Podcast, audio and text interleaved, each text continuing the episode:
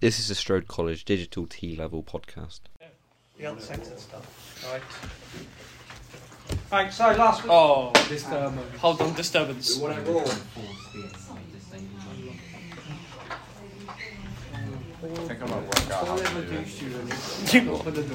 for the tape, for the purposes of the tape, Gemma has walked in and is communicating with Paul.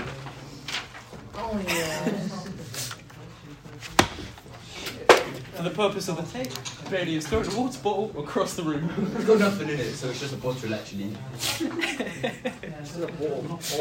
A bottle of water. Yeah, basically it's a piece of plastic. So there's no water. Can I have my bottle back, please? My piece of plastic. For the purpose of the tape, Louis has flipped off Bailey. It was aimed at the wall, I swear. Oh, I didn't know it was my birthday with all that. I'm gonna come over. More like that cookie. Oh no, I'm dropping everything! It's almost showing my hood. It's a bit short. I'm just trying to eat my cookie. No, All please. You just spray that and all I can hear is. If you want, I'll, I'll give you more. John. You want for three hours? Woo, baby, kick his ass! He's actually got, got his ass. Grabs. Actually, For the purpose of the tape, Bailey is now eating Louis' ass. I never had it the first half. Take five. You should leave Paul in so not upload it to Spotify. So when Paul listens back to it, poor guy, this could be traumatizing. the Harley mum, Romanian mum. I do not know Romanian mum. Very strict now. Because you can't really do that. I know what quality.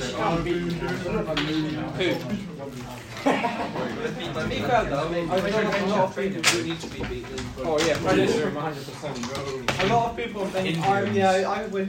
Right, so s- 1.7. Testing, glad you reminded me, although I didn't know, honestly. What is it? I think the factors that drive change.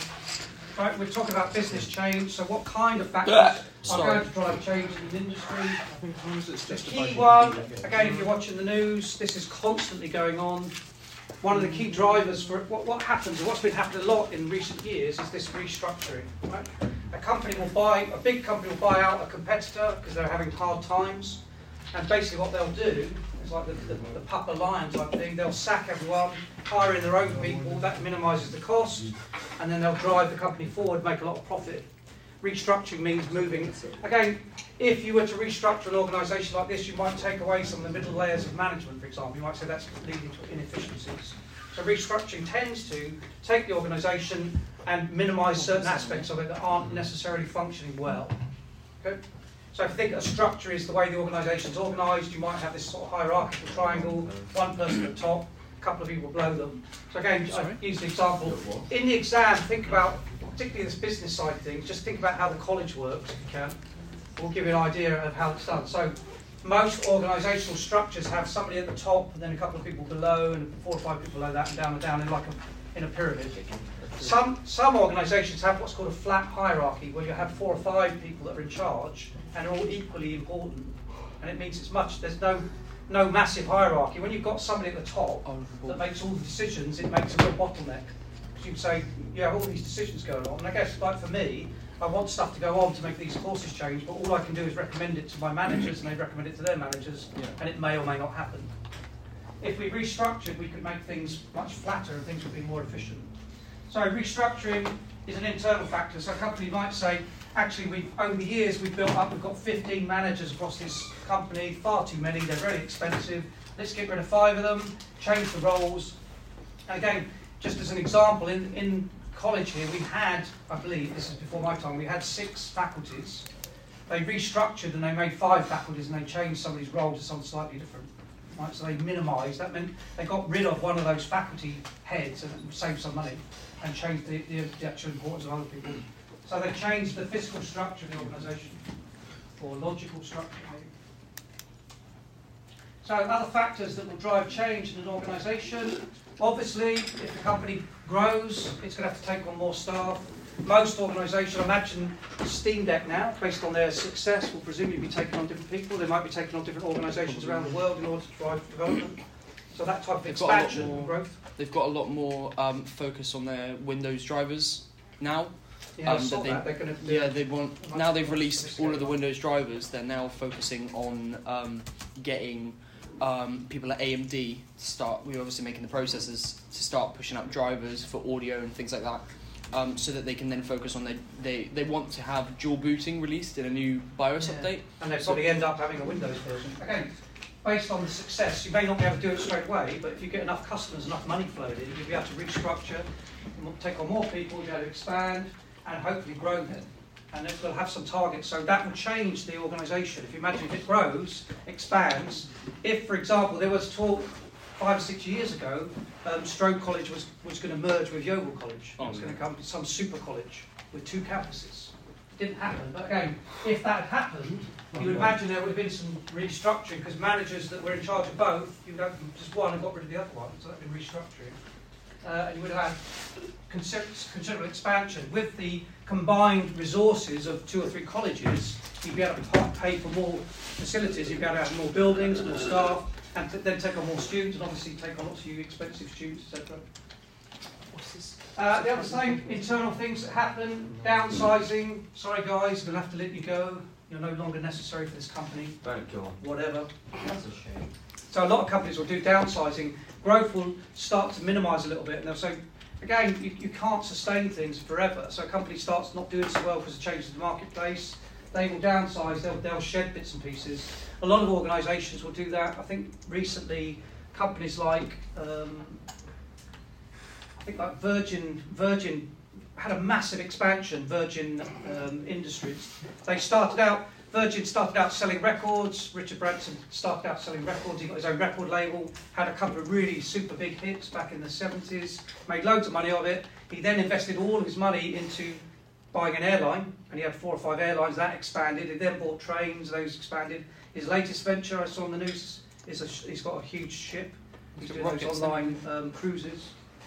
So, but if if that didn't work too well for whatever reason, if there's a down like, obviously fuel's getting very expensive, Richard Branson, for for argument's sake, might say actually we're going to get rid of, we're going to downsize, we're going to get rid of the airline, the actual you know the floating boat thing's much better, um, and the phones, mobile phones and trains is working, but we're not working on the actual planes, so let's get rid of those. So that'd be downsizing. That makes sense. So you, you shed stuff from the company to make it slightly more efficient.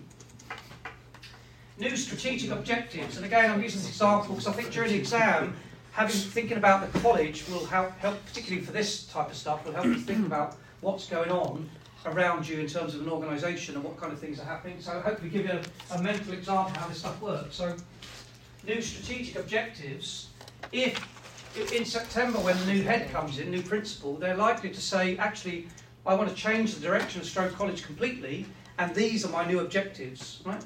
I think recently, some, was it last week we talked about some school, what- somebody's school had changed their, their name or their um, logo thing. Schools have ambition and drive and things like that. A lot of schools change that message. Oh, what? And what the Ofsted Somebody's report. message. Some local school around here, they, they had a new head in and they changed the message. It used to be ambition and something else. They changed it to um, flexibility and composure or some, you know, some different verbs. It's a contortionist school. But that's a s- strategic, remember, it's long-term vision. So the strategic objectives of an organisation might be to actually consolidate themselves in the marketplace. It might not be to grow, it might be just to stay where they are, because it's a very difficult marketplace. Right? Strategic objectives, if you're, if you're an oil company at the moment, to some extent, the writing is on the wall about the end of fossil fuel. So it's going to, you know, there's a long tail to it, but eventually they're going to go, aren't they? They're, they're finite. And they have to. So if you're an oil company, and this is happening quite a lot, like the, in the Middle East, where obviously they're totally dependent on oil, and but, but the Middle East is incredibly hot. It's 50 degrees pretty much all year round. They're now invested in solar panels because they can generate so much power because they just get endless sun. You know, they have hundreds of days of sunshine a year. So new strategic objectives for companies in the Middle East might be to get away from fossil fuels because they're going to run out and start moving into renewables. and it really, tho- those objectives, thinking about that strategic objective is going to depend. England is very rich in terms of natural resources, in terms of wave power and wind power and all that. It's constantly, constantly windy and, and uh, you know, surrounded by sea. So that makes more sense. Solar power, not so much. We don't get a huge amount of sunshine annually. Right, so those are all internal factors. So new, new objectives say, I want to change the direction of the company, I'm going to do this now. I'm no longer focusing on this aspect of our business, we're going to change it totally. Can anyone think of any examples of that? Businesses that changed their focus recently? I've got a great idea. You get Nintendo? um, a microphone, but rather than a topic, you've got a world on. Any, any, can anyone think of any radical changes, to company direction? I trying to think of any, uh, where they've had t- totally new objectives. Um, Microsoft seems to be buying a lot of like other companies like Activision and uh, things like that. So it's like uh, creating instead of like you buy a franchise. Uh, well, I guess franchise is actually well, they're buying like you know you can make movies or games or whatever out Yeah, of something true, instead yeah. of just a game series. Yeah, Yeah, that's true. Actually, yeah. Or, or I suppose a company like Google, I guess, in, in terms of objectives, you know, they're buying up different things, buying up all these different organisations in order to minimise competition. But yeah, Microsoft are branching out into different areas. So their objective might be, um, again, I guess the classic example of it's always used in terms of digital things is the biggest company, one of the biggest companies in the world back in the 80s was Kodak because they made film, cameras, and everyone had a camera. And they didn't invest any money whatsoever in digital technology. And guess what? Five years later, they were almost bankrupt because everyone had digital cameras and they had no access to the marketplace. And they're just still, still, trying to sell their cameras with the, the film and the processing and all that stuff at Goldman. And all the peripheral organisations that are dependent on it. On, again, 20 odd years ago, there was, a, there was a camera shop on every high street selling film for cameras. They're all gone. You cannot get there. There's no second-hand shops because it's come back into fashion a little bit, the analogue film. But digital cameras totally turn the market upside down. So strategic objectives, really speaking, if you know, Kodak should have said that this digital stuff is going to take off. And again, it really depends. Some organisations are very, very loath to change. I remember 93, 93, I was at a trade show for the company I worked for. We made digital video, and I remember some guy coming up, stuffy guy, bow tie, classic, you know, plus fours. I say, what's this digital nonsense, old boy? It's never going to catch on. you know, BBC were not going to invest in it, and now that's all they use. So again, they must have lost a lot of market share because they weren't prepared to accept that things were changing. Right, so then that's internal factors, so that all, all those things in, within an organisation will make it change, force it to change, or there, are things they did deliberately or they've made happen. You've then got external factors which are much more important, and I guess rather timely. One of those external factors is obviously war. At the moment, there's a lot of knock-on effect. In terms of, I mentioned before, last summer, one of the key, uh, one of the key countries that grows wheat-based products for us is Canada. And last summer, Canada had loads and loads of time where it was over 50 degrees.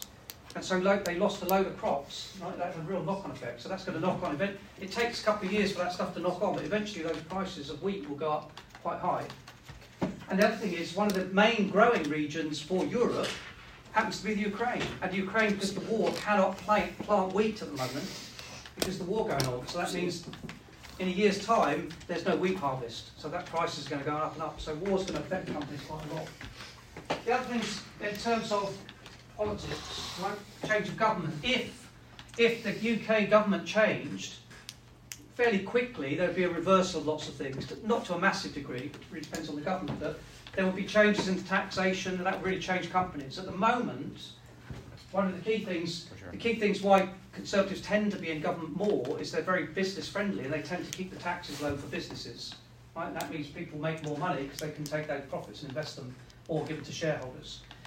If and it does vary. I mean, the, the taxes at the moment they're supposed to be as high as they've ever been, but back in, and it depends on circumstances, back in the 70s when I was, I guess when I was your age, the, in, the interest rate was 15%, because the government at the time had all these external problems, so they had to keep putting the interest rates up. Now, if you're, if you're buying a house in those days, you know, if you're paying your mortgage back at 15%, that's a massive amount of money every month you've got to try and find. And at the moment, the interest rates are really low.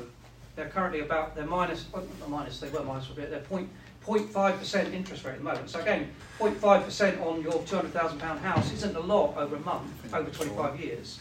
If that goes up to 3%, 4%, you're, fun, you're suddenly trying to find £200 extra a month or, or £300 extra a month, which is really hard to find. Oops, So external things, generally politics changes stuff. He said what? How much is it? Point five. Point five. So times uh, times well, uh, one point zero five. So and So it you is say that and you say two thousand five hundred more. Yes, yes. Over what? Three years? Like, More than 25, 25 years. And you can buy a house which you can rent. I just want Which yours. you make money. I was and like, you uh, can- I'll see what have to put money Yeah, into yeah. it. If you buy a house and you rent it out, way more cost efficient. Well, that's what people. do. That's what people. That's the whole. do. That's what. Yeah, that's the whole point. Buy it at long. Yeah, then they, then they go But if well, it's a disposable well, income, you don't touch. You don't buy the Yeah, house. You got so annoyed lease. Lease. Lease. No, you lease it.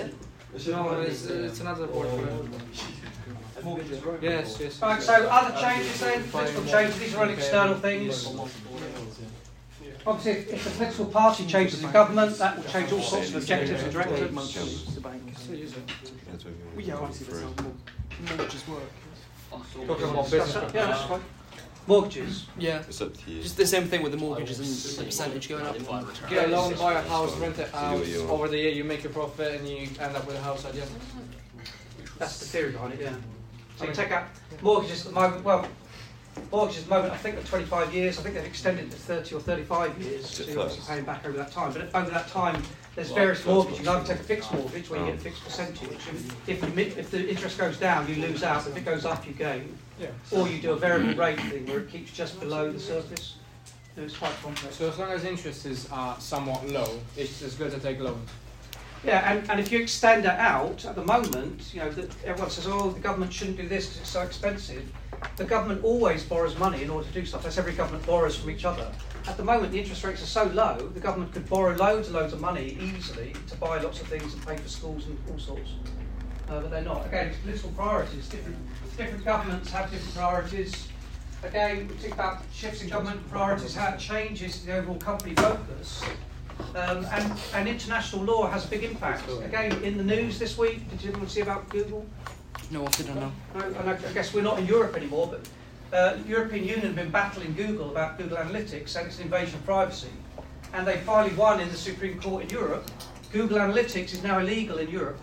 They cannot use it. So that's their whole revenue model crashed by the European government.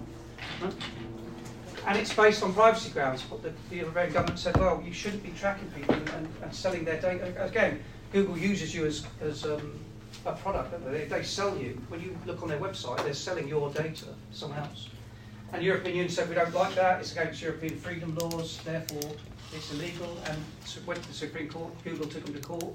And the court said, no, the, the, the uh, European government's right. You shouldn't be doing that stuff.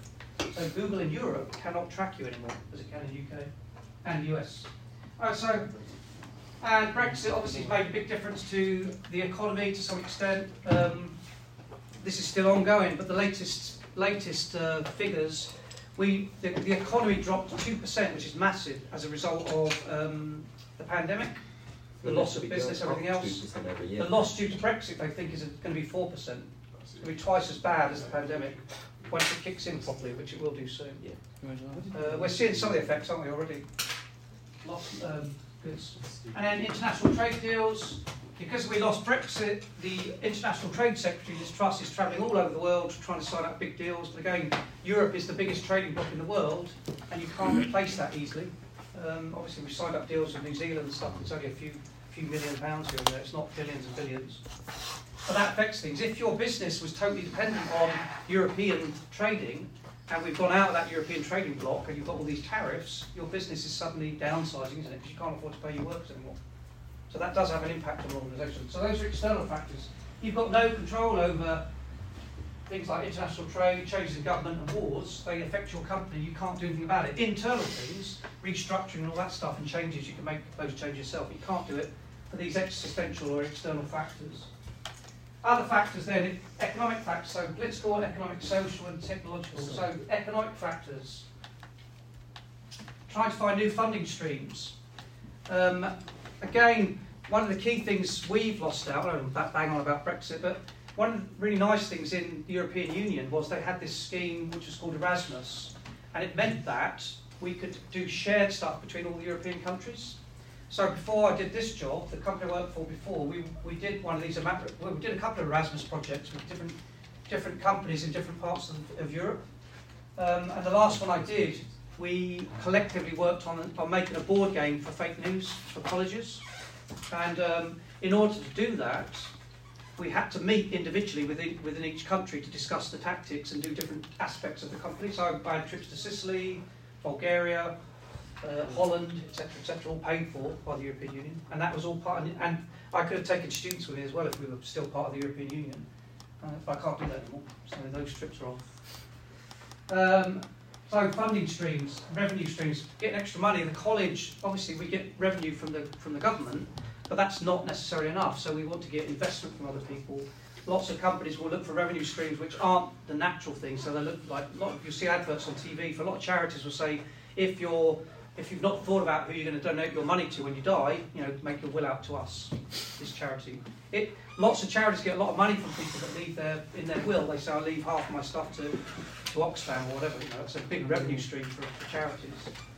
Um, a friend of mine runs a charity called Malaria No More, um, and he's just been off, you know, scrounging in the Middle East trying to get loads of money. Um, to try and pay for this stuff. It's expensive. You know, trying to eliminate malaria is a big, costly business around the world, and he's constantly travels all over the world, um, you know, tipping his forelock to various rich people to try and get money, donations, so revenue streams. But companies, if you're not getting enough sales, where do you get the extra money from? You get investment, you have stocks and shares, all sorts of things. Other economic factors, these external factors that affect change in a company. Recession. Recession is when the company, the economy is not making enough money to pay the bills. Right? So we're losing money as a, as a, as a country. We're currently, I think we had obviously had a recession because of the pandemic, so we were paying more stuff going out than there was coming in. So therefore we were in a recession. And recessions tend to happen every 20 years roughly, and then you have a really big recession every 100 years. It's, it's cyclical. Again, company, countries or all the countries compete with each other, and get to a point where everyone's got too much, and crashes down and everyone goes up again. That's how the stock market sort of goes. Uh, then inflation, which we already talked about. At the moment, the inflation rate, the actual consumer index price rate and inflation is currently very high. It's gone up to 5.6%. So that means that the stuff you're buying is going up all the time at 5.6% average per year. So if you're buying something, I keep going back to, to uh, Steam Deck. So your Steam Deck, for example, because of inflation, will be 5.6% higher by the end of this year at the moment, and it's changing, it's going up all the time. Now, if stuff is going up 5%, that's inflation, the, the price is inflating, right, because it's getting harder to get on various other factors. If that's the case, your wages aren't going up 5.6% every year. Mm-hmm. The average up price range increase for wages is, I think, 2%. So you're in, you're in a recession yourself in your household. So the price is going up, your wages aren't. So you're paying more and more for more and more for less and less. Uh, and other economic factors, and then consumer trends. Right? If, if people, I'm going using the example with Alex and Lewis sort of uh, employer set project, if shades suddenly around the world, and I guess this is sort of reality, isn't it? The, the southern Alps, which used to be a massive ski resort, is no longer a ski resort because they can't get enough snow. The place to go now, actually, a friend of mine was saying that he he was living in, uh, he used to live in Australia, I think he's back but Southern Australia had really good ski resorts over the last 20 years. It's no longer viable because of global warming. All those customers are going to New Zealand, Southern Island, because it's still really cold there. So that, in terms of consumer trends, all of your customers are changing their patterns based on what's happening around them. External factors, no control, your company can't do anything about it. If they suddenly decide, all of your Apple customers suddenly decide, oh, I don't like Apple anymore, I'm going to go buy Samsung stuff, because that's the trendy thing to do, that's an external economic factor which is going to hit your company pretty hard. Uh, but you can do nothing about it. That's their own personal choice.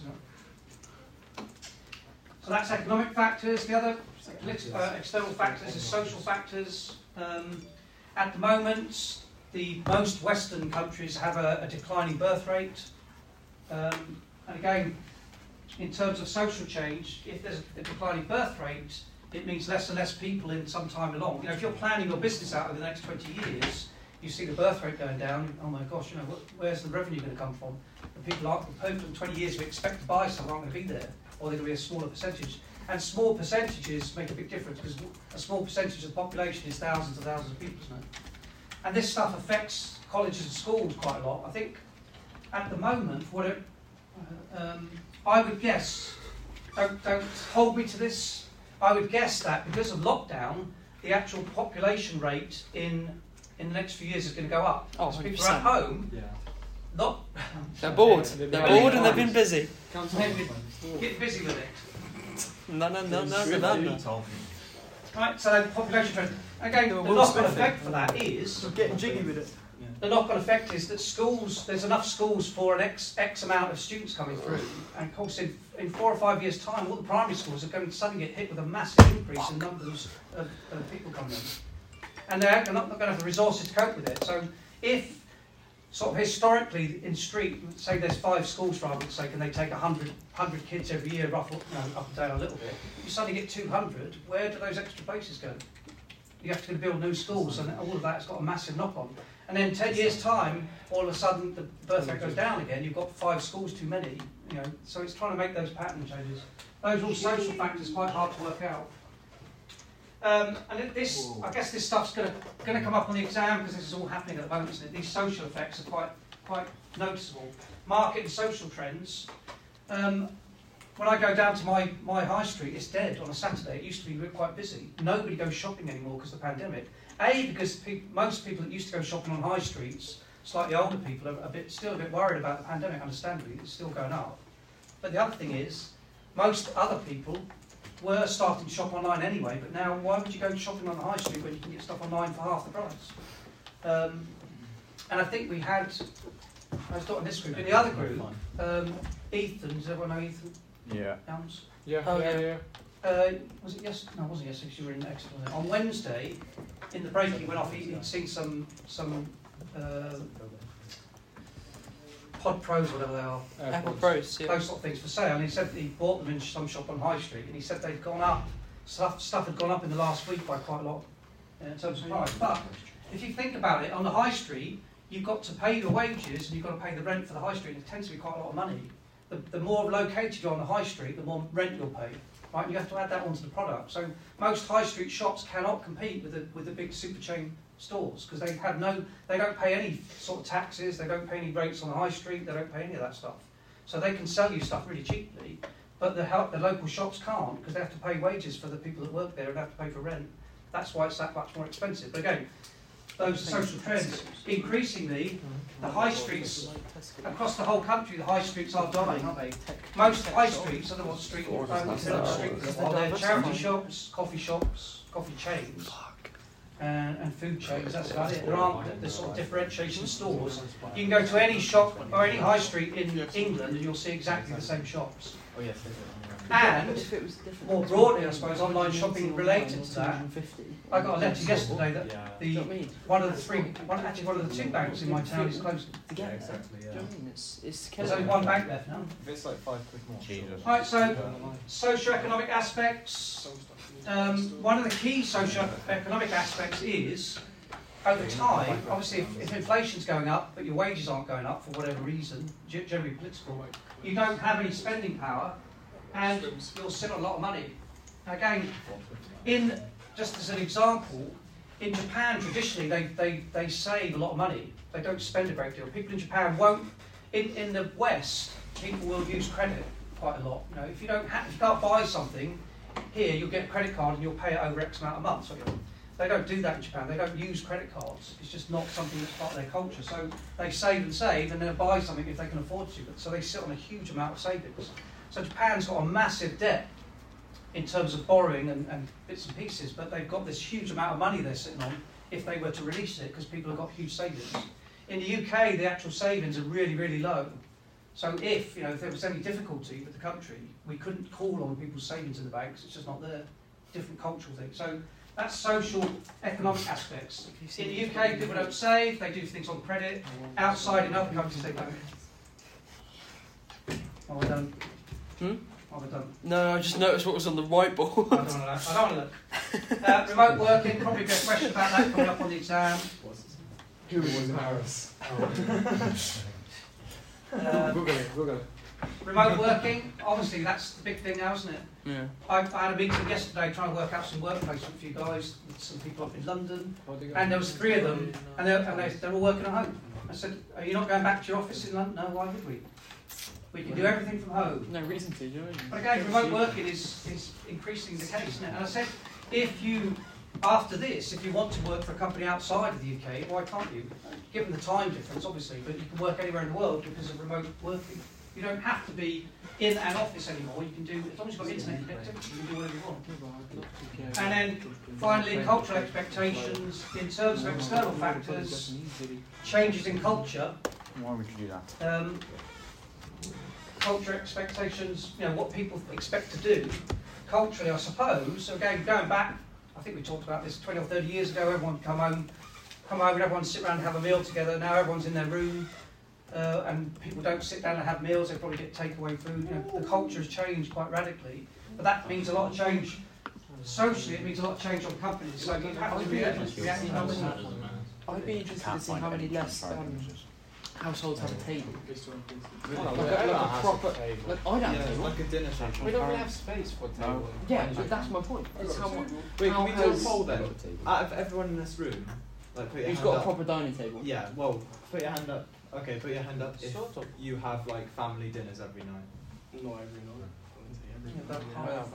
That's, that's what. That's what. That's my point. It's, like, it's interesting. I don't even so- have a dining table full stop. Well, I have a family meal, but I don't have a dining table. Table. So every night I'll sit down and I eat with my mum, but I don't have a dining table. parents So- used to get rid of it. Right? That is a cultural expectation. You don't, you don't. I think the thing is, work patterns have changed. You Yeah. know, it used to be everyone worked nine to five, everyone was home at five o'clock, or from, you know, and everyone could sit down. Now people work all sorts of different Yeah. shifts and things, so you're not necessarily all there. When I finish work, I don't get home until like. Well, I finish at seven, so by the time I get home, if I'm not, I'm not usually home much before eight. Gives me what an hour, hour to eat, nine Yeah. o'clock. Go to bed. Forgot college next morning. Get get early start. Revision You know? as well. Revision. Got time, so to, got time finish to it. revise. Got you know. So I guess that's why you take Play a couple any games. good Yeah. recording off. Steam Deck for an hour.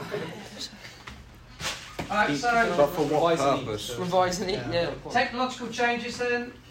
Uh, emerging technologies, obviously the internet has has changed everything, isn't it? We're doing so many different things now. And increasingly, we talked about you know 5G technology coming into cities, monitoring everything that's going on, making massive decisions in, in these smart cities.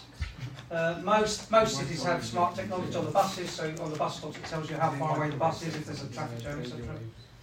So in terms of technological change affecting companies, they've got to be aware of what people are doing and address those things. So again, use the example of Kodak, if they were a little bit more aware of what was going on around them, they wouldn't have been out of business. So that's a quite important cultural change. Uh, innovations and efficiencies. Obviously, technology makes things so much quicker. I, well, allegedly. Now that we've all got computers, we can do loads of jobs so much quicker. Now, there are some downsides to that. Again, if you go on any train, uh, and any train up to London or into, into the city, everyone's on their own laptop doing a load of work. It does mean, in terms of efficiency, that uh, people can do far more, albeit they're not being paid for it. Uh, and then, obviously, to drive that, you've then got innovations in terms of automation and making all these systems more efficient. So, external factors, the companies can use all these technological gains in order to make the company more efficient. Uh, all these efficiency gains will make the company more profitable. Other technological change which are affecting company dynamics, use of artificial intelligence. I mean, every single, uh, not every, all the big company websites I go on, little chatbot pops up. How can I help you? I don't talk to anyone anymore. Even a lot of the big banks and things have automated phone. You you talk to an automated phone Yeah. voice, and it says, "How can I help you? Can you say your name? Can you tell me your number?" It's not an actual voice. It's not from website. Tell me your name. Tell me your number. It's so easy. I'll go on it and then it's just What's your mother's name? It's a chatting up. Chatting up. How effective is it? The dating bot I don't I haven't used it. Have you talked to? Have you, Oh, have you used chatbot? No, TalkBot. Right, so that's It's checked out. that really old like Artificial intelligence Chatbot. means we don't have to what you employ loads so bad. So effects on the company Most of it. means the company actually doesn't have as many staff, therefore the company is also or forced to downsize, or actually chooses to downsize because they can start using technology instead of people. One of the key technologies I don't particularly like is the, the automated tellers in, in supermarkets. Automated tellers. Where you go on little machines where you do your own checkout, self-checkouts. Mm. Oh. That's putting people out of a job, I think. And when, when I go to my local co-op and they, they sort of force me onto that, so I'd rather use this and keep the job for you rather than that machine. What would you automation. prefer? It is automation. But again, that's a technological change which is driving things forward. The artificial intelligence, like, we watched the video about Go Fresh, the, the, um, the store up in London where you don't, there's nobody Oh, works yeah. there, you just take your phone in and buy stuff. Amazon does that. And finally, new pay, technological change which affects the company, new, new payment Payment methods. PayPal sort of came out of nowhere really. It's one of the big, now almost all companies use PayPal as for online for security. Yeah, but they take a lot of tax. PayPal not so They much. can take a bit of money, but I again, think- it's, it's very efficient, isn't it? And I think the most recent one, like Apple 3%. Pay. You mean And fees? Apple Pay, Google Pay, Android Pay, that sort of Samsung Pay, that that's absolutely like massive now. Yeah, Apple Pay, but One Apple key, Pay doesn't take tax. one key Exactly. difference, I think. So it's it's absolutely, but all of your transactions are going through Apple. It's, So, it's so buying, so they're using all your data, they're tracking what you're buying, and then they can sell it on. Data they can sell on. Turn it off, whatever that is. Making profit. So changes in payment. How many of you, when's the last time you saw uh, a piece of cash? Well, we use it for the bar. We, the, bad example, but but I never carry cash on me unless I, I- have to go I in do. I have a- One of the big changes during the pandemic is you used to be able to use uh, your cash, your, your debit card for up to 25. Yeah, It's now now it's- gone up to 45, I think. It's 100 now. It's hundred. It's Yeah, it's a So hundred. it's going up and up and up. I do I think. I'm not sure it's going to go any higher than hundreds. I wouldn't have thought so. No. Because- it's a bit dangerous. I Yeah, I think anything so. any higher than hundreds. you lose it, that's a lot of money going out your bank. account. It's the big thing is you get people coming in the store buying phones and they just tap their card and I'm just thinking you're paying for a whole phone with your like with this Apple Pay it's fine Yeah. but when it's like they're, they're doing a tap on a card it's like no you can't do that you have to put it in it's like oh but it's and it's like no it's this is like four hundred pound phone you Yeah, can't yeah, yeah. Do you use Apple? Do you take Apple? That's different. That's a change in payment. Again, not that long ago, people would carry cash around. You know, um, in back back in the day when I first got my first job, I used to get a big wad of cash in my brown envelope at the end of the week. Happy days. Right, technological. Yeah. I Okay feel on that one, everyone. yeah, I feel like cash won't be a thing in the next 50 years. No, te- It is getting phased out. Well, we'll be on Bitcoin, aren't we? Legal regulatory change. This is external factors, remember, that are affecting company changing. So legal regulatory. If the law changes, obviously the most obvious thing is the GDPR and all the fines involved in that. But changes to the law, particularly changes to tax law, really affect companies in a big way. Or changes to security. Right? A lot of companies are scrabbling around because of the security changes as part of the GDPR. Um, and had to change all sorts of internal systems. That's a big impact, a lot of cost on the company to meet those laws. And the fines are, are not worth it. And then obviously bunt you've got environmental factors as well. It, does the GDPR affect us now if it's for, Ubuntu for I think it still is. It is still in place because it takes it, it, it, it came into place. It's a lot to undo it. Yeah. It's unravelling bit by bit, but it's still mostly in place. Right then, we've got ec- economic factors, external factors. So sustainability. Most companies now have to, because of law changes, international law changes, they have to make their project reasonably sustainable. That said, most of the products you buy, they only last a few years, and you, then you replace them like fridges and washing machines and things. They don't, they're not made to last much anymore, um, but they're supposed to. So sustainability, you know, can products last the test of time? And in, in terms of a company, you know, to make stuff sustainable, it's not a good business model for companies. If, if if Apple made a, one phone that lasted 20 years, they wouldn't last very long as a company. So there's a bit of a balance there in terms of sustainability. Um, most companies, these are external factors that I remember, remember that affect a company. Reducing carbon footprint. Most companies are expected to try to, to remove the, the sort of carbon footprint, so they'll set up companies locally in order not to ship stuff internationally. The biggest carbon footprint, I think, is, is probably on um, boats and stuff. I think there's so many boats that go across the world carrying all this stuff, um, and they use huge amounts of diesel oil and stuff like that. Carry people. Most of you have some type carbon footprint, I would imagine, especially if you're driving, but using a bus. Again, in terms of a company, that's adding cost to them. Reducing the carbon footprint means using quite expensive technology to get around it, and you're going to have to add that onto the customer at some point. Flying drones. Yeah, possibly. Again, you've still got generating electricity, which is using, at the Business, moment, using mostly carbon stuff. isn't? Solar panels. Page one. Green energy, 41 companies investing in that is going to change their dynamic. Just um, we like cows. In the States, particularly, again, because the, the way that the States is set up, they're using a lot more automated lorries. Because if you think about most of them, particularly on the West Coast where a lot of business happens, you can easily get stuff coming in on one port, go up the highway, and take off the other port, and go back and forth. You don't need a driver. An automated lorry can do that. It's fairly safe on the highways. And green energy, so using, as Bay said, using solar panels, using wind, water power, etc., etc. This is the way forward. Uh, digital and technological waste in terms of effects on the company. There is a law, I think we discussed this before in section whatever number it is, seven. Um, there's the, the waste electrical uh, and electronic device law, WE law or something like that, where you have to dispose of stuff. Most electrical circuits are full of lead and all sorts of poisonous chemicals. So Yeah. how do you dispose of them? And There's all if those people in Africa who burn them. Yeah, like wiring, It's they like- burn the plastic. Yeah. Yeah, and then they take the those copper, copper. don't? Yeah. Yeah, you can And break them down. You can break them down to a certain extent, but again, It's it's expensive to do that. You can outsource it to other companies. It countries. but- in there. Yeah, it's bad because of But how do you do it? So, the, but again, for the company, that's a cost they have to factor in.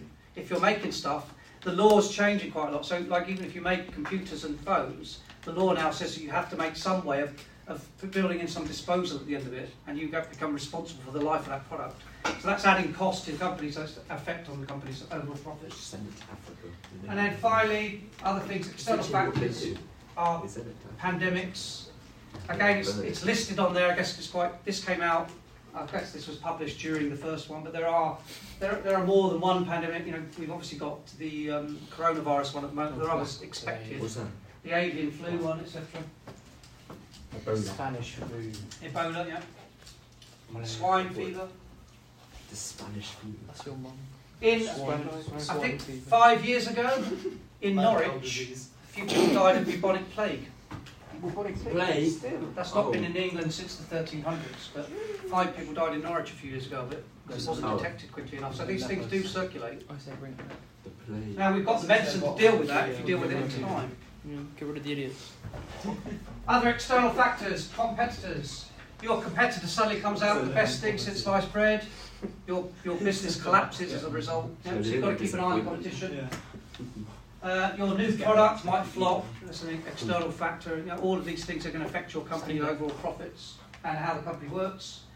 Entering new markets. I think the pandemic has opened up, and the internet in general has opened up all sorts of possibilities for companies. Clearly, with Brexit, a lot of companies in the UK that used to deal with Europe have to deal with other companies now, and they've had to be quite clever about it and start dealing with other companies outside of the UK.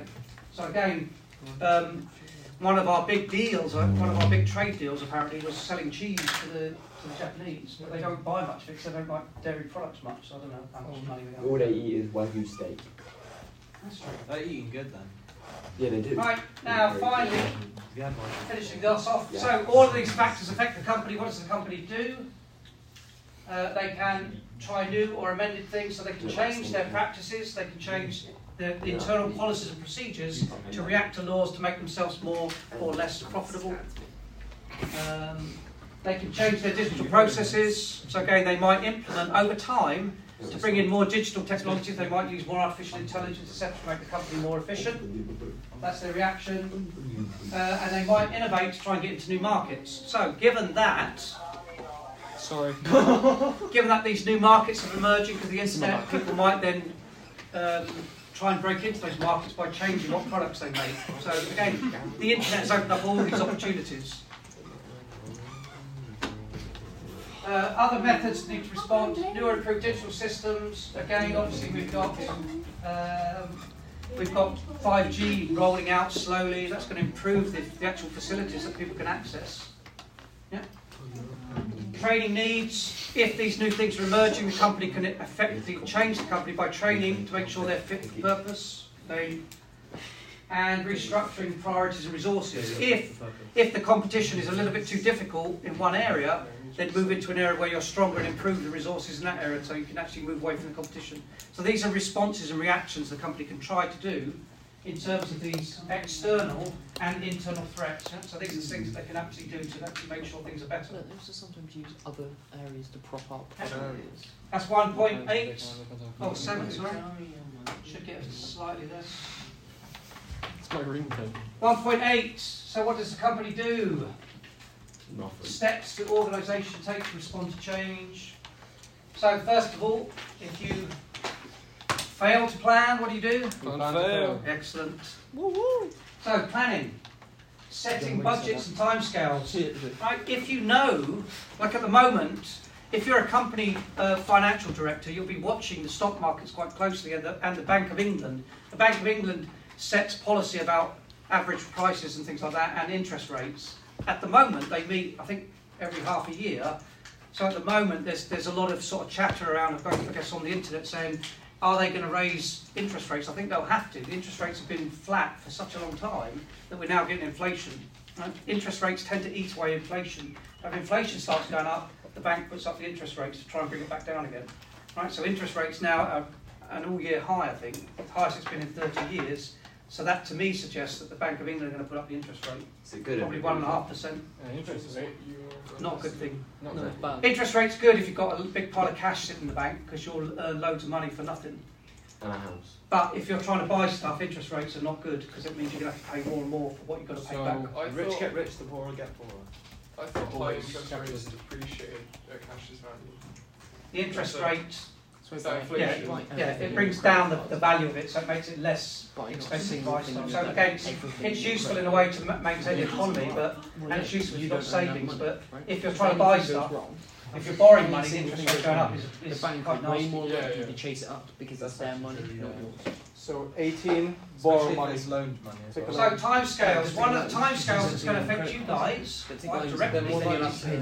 You'll have to pay them back. Yeah, you're more, you're paying more likely back. to check it up. Uh, so the timescales at the moment, if you go to university next year, um, you obviously have to borrow money to pay for the university. At the moment, or it used to be, you have to pay it back in 30 years. They've now extended the payback to 40 years, which sounds good, but it means you're going to pay back a lot more. It's, it's 40 years to pay what, 20k? Yeah, but if you don't pay that, then it just gets. It's ten grand a year. What? normally. There's no, there's no interest on it. Doesn't. There is interest. They, Oh, there the interest is about four or five percent. Oh, Really? So around And then 40. about If you, ten grand a year. you, yeah, but if you you end up don't meet with the payment threshold, you don't have to pay it at all. Yeah. If you don't make payment, then they won't take money out, and eventually, Yeah, it doesn't.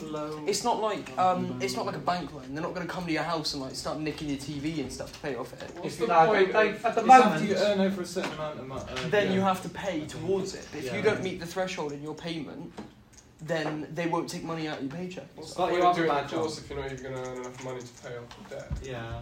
the, But then you don't have to pay it. threshold so- is 20. It was 27. It's gone down to about 25,000. Often you use And the money they take out is a small percentage. You don't notice it. It's about at the moment it's about 10 pounds a month. See? That's for 40 years. Or Yeah, but if you if you don't manage to pay that, it just gets deleted. Well, uh, after, if you didn't pay it after 30 years, it would have been deleted. Now that's they Oh, put it it's up to 40. 40 now because they want to get their money uh, back.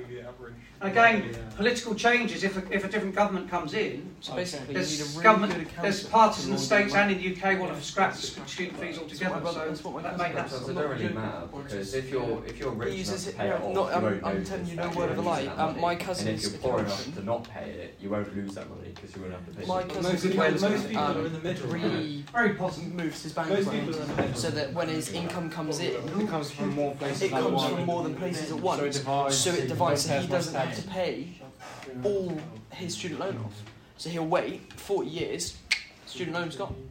And he's been through uni like for like, I don't know, six year course. He's a chiropractor now, he's like gone for a proper like everything. And because the There's way that managing it. I. Uh, yeah, it's just have a good accountant. Yeah, yeah, but you have to pay for the account. Louis' accountant. mum or Louis' dad that's an accountant? My mum. Right. So other steps. Louis, That's need your mum's number. planning, But, budgeting, yeah, can she work? changing the timescale. I'll work for her. if you're going to make those activities to try and fix these problems that the company's facing, you need to communicate it to people because if people don't understand why you're doing it, particularly stakeholders, they're not going to come on board with you and they're going to cause problems. So you need to communicate those changes if that's the steps you're going to take. Um, and then you need to clarify what steps you're taking and why.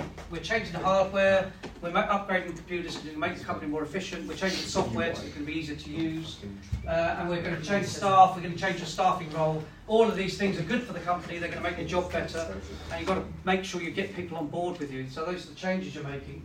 You need to communicate, make sure everyone's with you on that game. And then managing, so that's planning for it, and then managing the change, so you monitor it, make sure it's effective. You do maybe a monthly check or a bi-monthly check or whatever you need to do. probably not a lot in the first instance, and then gradually back off if it's working okay. Uh, you then need to maintain the quality. Was the change effective? How do you measure it? Some sort of qualitative and quantitative sort of uh, measures. Compliance. Are people compliant with these changes? Do you have any people that are not getting involved in the company changes and are really active against it? Because obviously it's going to cause you problems long term. Communicating the outcomes. So having basically, if big companies have a board meeting once a year with shareholders, and they, like Disney, have a great big shareholder meeting in in Disneyland because they've got thousands and thousands of shareholders, and they can voice their opinions about what Disney's up to, and give some sort of feedback. What isn't You communicate all those changes, and then you then review. Did it work? Were the changes good? If so, we'll keep making changes. If not, we'll go back to what we used to do. It's got his own clubhouse and everything. He's laughing though. Mickey Mouse. He's, So he's, he's reinforcing absolutely change. bullish. Obviously, some people aren't going to like change. Change isn't always good. Disney. How do you reinforce it? You just make sure you check that stuff's working periodically. So we introduced a new system of computers. Does everyone use them effectively? Can we do a survey, find out, talk to people on the ground if it worked? Um, if it's not, what steps were used? Were they effective enough? Do we need to speed the process up? Do we need to fire more people to focus people's minds a bit? Excuse me. um, collating and ana- analysing the data, and finally monitoring change. So these are all processes. If you are going to change the organisation for whatever reason, how do you monitor it? How do you make sure it's going to work properly? And, and how do you know that it worked properly? So these are all the different methods to make sure it's actually working. 21st century. So 1.8 is the different processes that look after the change. Everyone okay on that? Yep. 1.9, how do you know how effective all this stuff has been? How do, it's a measure of value. KPIs. Probably the KPIs, somewhere. They own GoPro. They own a shit tons Disney. How, so what is the value to customers? The value to customers, obviously, if if we changed all these machines and made them even faster, then presumably some value to you, you'll get stuff done a little bit quicker. Marginal change, I suppose. But has the service, the product, the services improved things? How more efficient are they? Using digital is, is the panacea. Everyone says, oh, we just need to change the digital, everything will be fixed. Is it the way forward? Not always, but most cases. Um, They own the timely response, customer queries. They also One of the key things that kills companies, and this is important for you in, in support services, Um, when you get your job in support services, you'll be measured on how many minutes, seconds, days it takes you to reply to certain tickets. Eight reply. And you will be measured on that. Again, the extreme example is in, in the um, Amazon warehouses, you've got a little wristwatch that tells you to do the jobs, and, it, and it, at the end of the week they say, well, it takes most people in Amazon eight seconds to do that job, it took you nine. Well, There's the get out. you're- You're fired. It's really harsh. Um, but you know, how quickly the customer is customer is king. If you don't answer these responses in a timely manner, the customer gets gets pissed off and they go for another company. You lose customers. You can't do that. So in support, particularly, you've got to be really responsive to customers' needs. Um, What? Financial savings, so that's efficient. This is value to the customer, so the actual customer service will be much quicker. You're going to make a financial saving if if you're actually responding online, if you're fixing basic customer support issues because you've got new hardware and it's taking you half as much time, that means you're making twice as much money. You're dealing with 10 customers rather than five, so you've made far more money for the company. And myself. So that's a financial saving. Disney owns. Disney has a ma- it, Access and Disney has a engagement. controlling stake in Sky. They control Sky. All companies now deal on all sorts of channels. Right? The first thing I do, if I've got some bill that comes in from my insurance company I don't like, is I get on Twitter and I go on their Twitter handle and say, what, what's going on with these price rises? Within about three seconds, I've got somebody contacting me with a me- direct message. Oh, can we talk about this, Mr. Taylor? And my price goes down. Gas prices too Social high. media is a big No, change. he's, he, Look at no, that. he's, he's got a complete point because my whole, you know, the whole sh- saga with my TV. Mhm. My mum messaged on Twitter to put a tw- tweet out, look what's going on. Why have you given me only 280 quid for my 330 quid TV? Um, and now it looks like they're in the process of actually fun- fully funding the refund. It's because Despite- they're They, they don't want that publicity. Do I guess Exactly. not. I guess that's what it negative is. publicity is really damaging. Yeah. So you've got boycotting.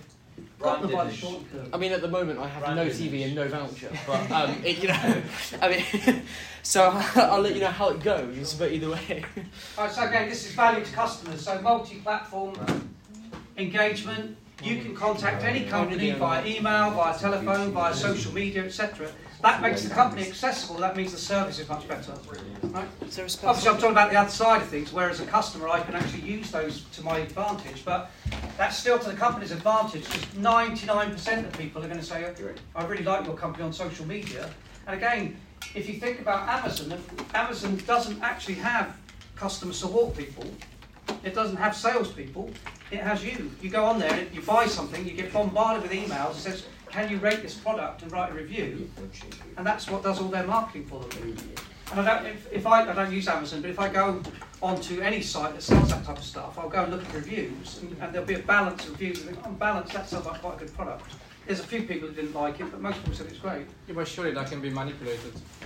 It is manipulated, yeah, but again, you, you can try and use best judgment. can't? Some of the reviews make sense, some just sound like they're wiffle waffle nonsense that's been paid for. I love this. Oh, I hate this. Oh, it's so great, or not.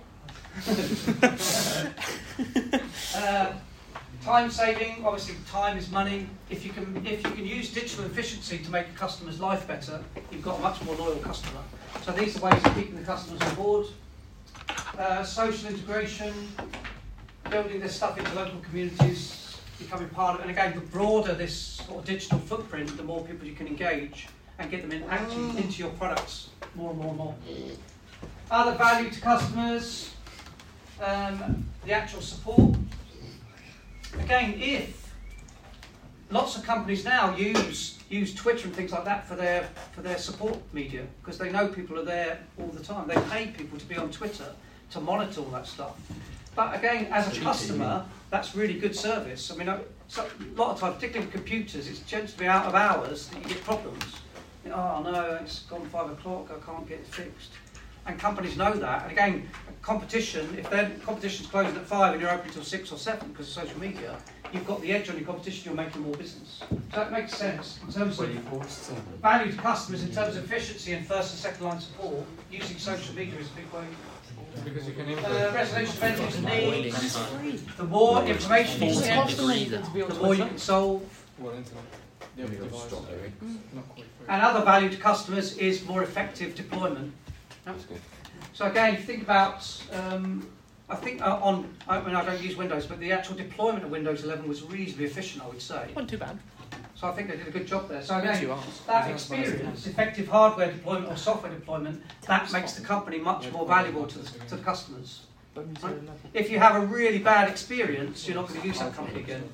So it's really important.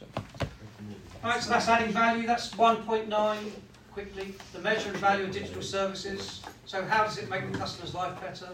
And what have we got? Can we get through in time? 110. What time do we finish? What time to finish? I'll check. Interesting. I think we do 1.10. 1.10 is not that big. Yes. We have half an hour. Alright, so 110. The consideration and value of meeting customer and end user needs within business. Uh, how do you meet customers' needs? Increasingly, cultural awareness and diversity.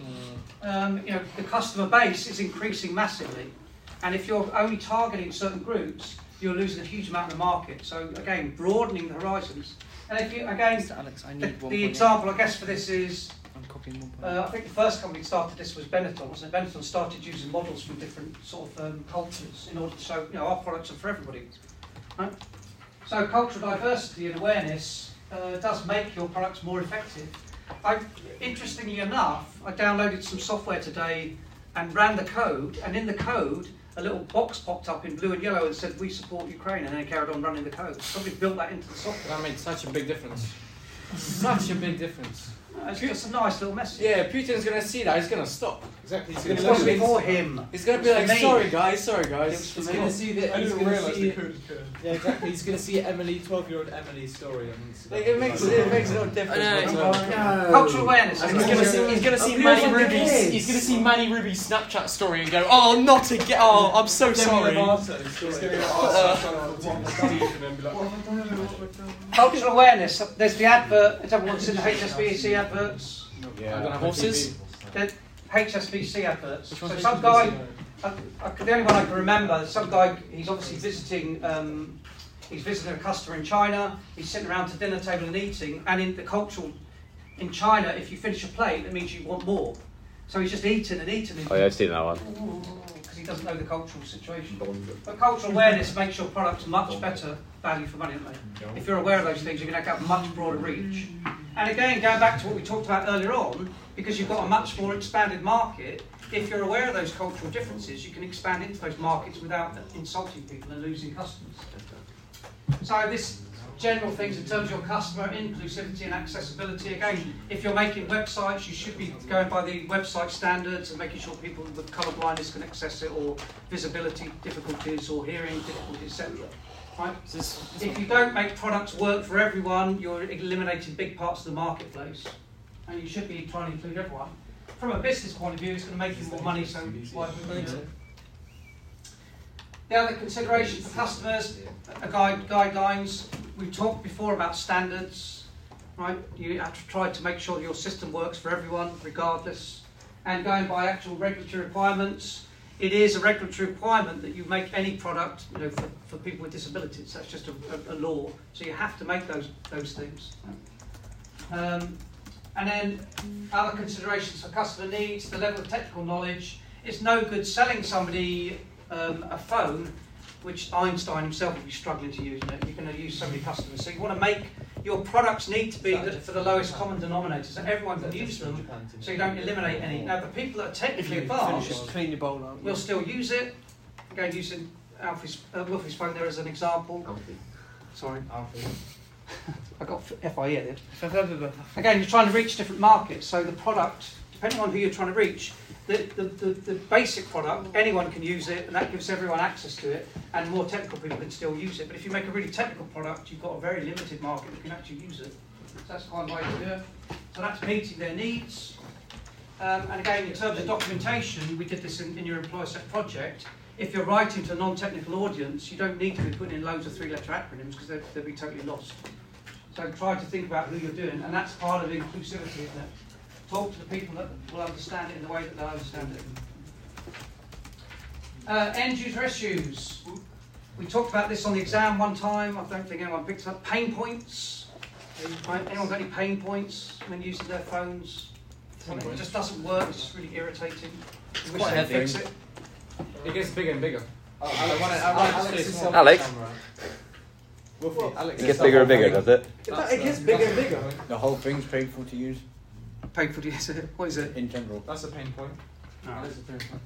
Cut your finger. Your cell phone. Alex, uh, his And pain, you've got no pain point is durability. As a customer, you should be demanding them to change that if you can. Make the screen more durable, so I can drop it. Well, they did. Drop it You just don't have a more durable phone.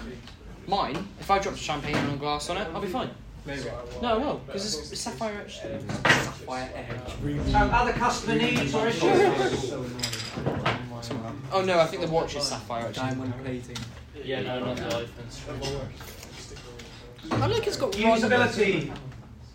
Again, this is bit, you can unpick this thing a little bit. Usability for you might be different for me, from someone else. Depends on It the depends on the person. So, but just generally, you want to make the product as usable as possible for anyone. Functionality, you don't need to. Again, if you think about functionality, most people these days use Google Docs and things like that because you don't need all those bits and pieces on an office suite. You never use them. What's the point? So, unless you're doing really fancy desktop publishing, which an office package should do anyway, why do you need all those extra functions on Office? For functionality Google Docs and two or three save and edit and change the font, that's all you need really for most documents. So functionality is quite important.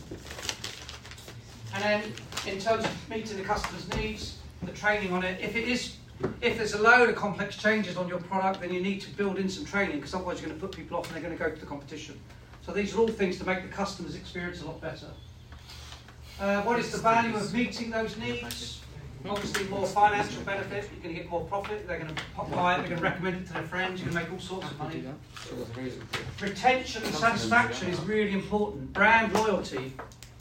Right? If you buy, I said this before, if you buy a particular pair of trainers and you really like them and they last a long time, they were good value for money, you'll probably buy those for the rest of your life. you probably won't veer off and buy something else. Maybe.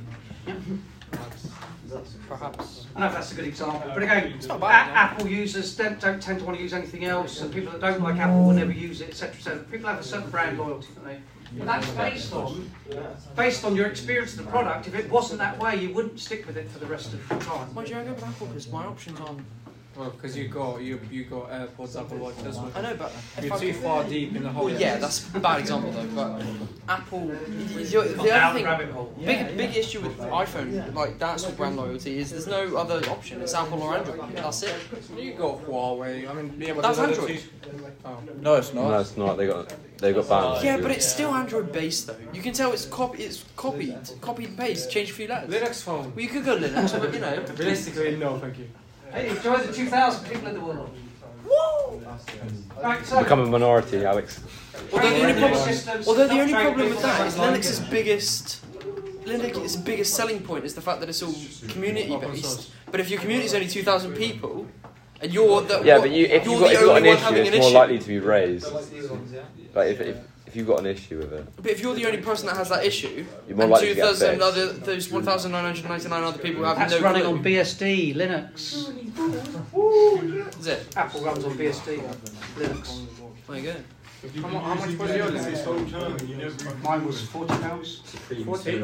Second hand, isn't Is it? it a Nexus This, 4P? this this one, it's an X5. It's running on Alex, top of Alex. Android. That's ten pounds more than we paid for this. Yeah, Alex, we, We could have had a Linux phone. We had these. Just get a phone collection. Nexus 5 was made by LG, Is wasn't that a Get Nokia? five C. Yeah, no, Is that- that's 10 times. That's probably Linux as well. No, 10 times. One time. No, you say that. I'm pretty sure it is Linux because it's got a browser. Android is. Linux as well. It's I kind Google's. of do want to do use it. It's Google's got a mobile platform. Android is It'll be Linux. fucking awful. It's Google's version of Linux. I mean, Uh, you might actually. Uh, I wasn't going to grow browser. Oh yeah, don't go on browser. Go on, There might be browser. something on there. Use Opera. Yeah, download it. the thing is, the problem is now is they're too expensive to you know. Oh no, to I need to find his history. experiment. That's the thing. It's, it's too expensive. Like if you go Oh, like you look at it. History. Right, let's finish this off. But I want to find the video. Meeting customer needs. Yeah. Response time. Oh. If your customers have to spend days and days and days to hear from you, they're going to go oh. somewhere else. So you've got to make sure your service is as best as it can be. Response time is important. Service response time.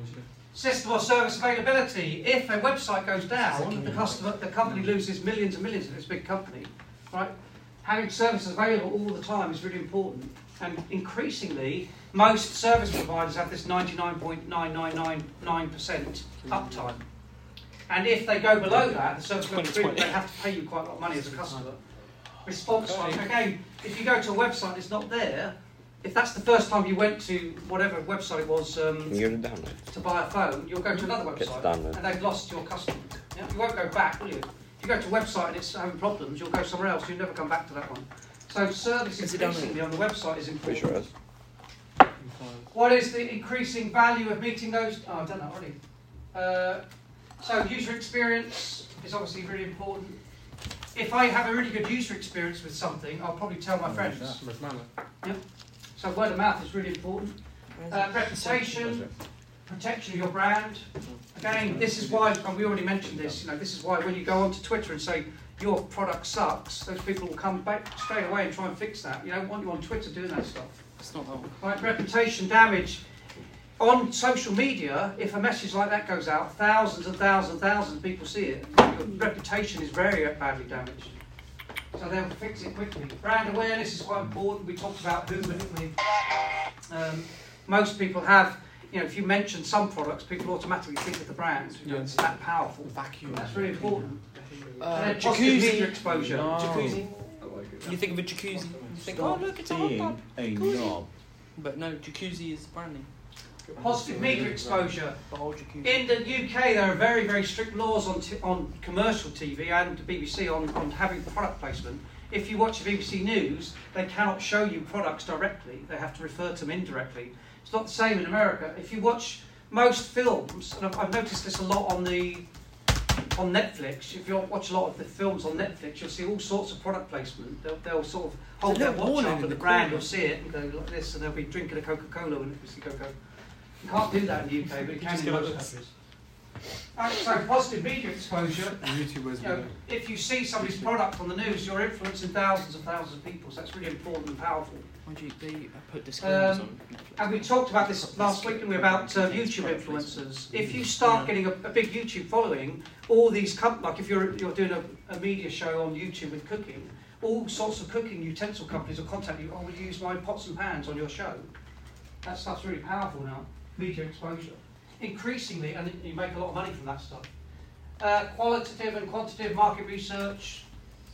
Everyone knows that. We've done that to death, haven't we? Qualitative and quantitative.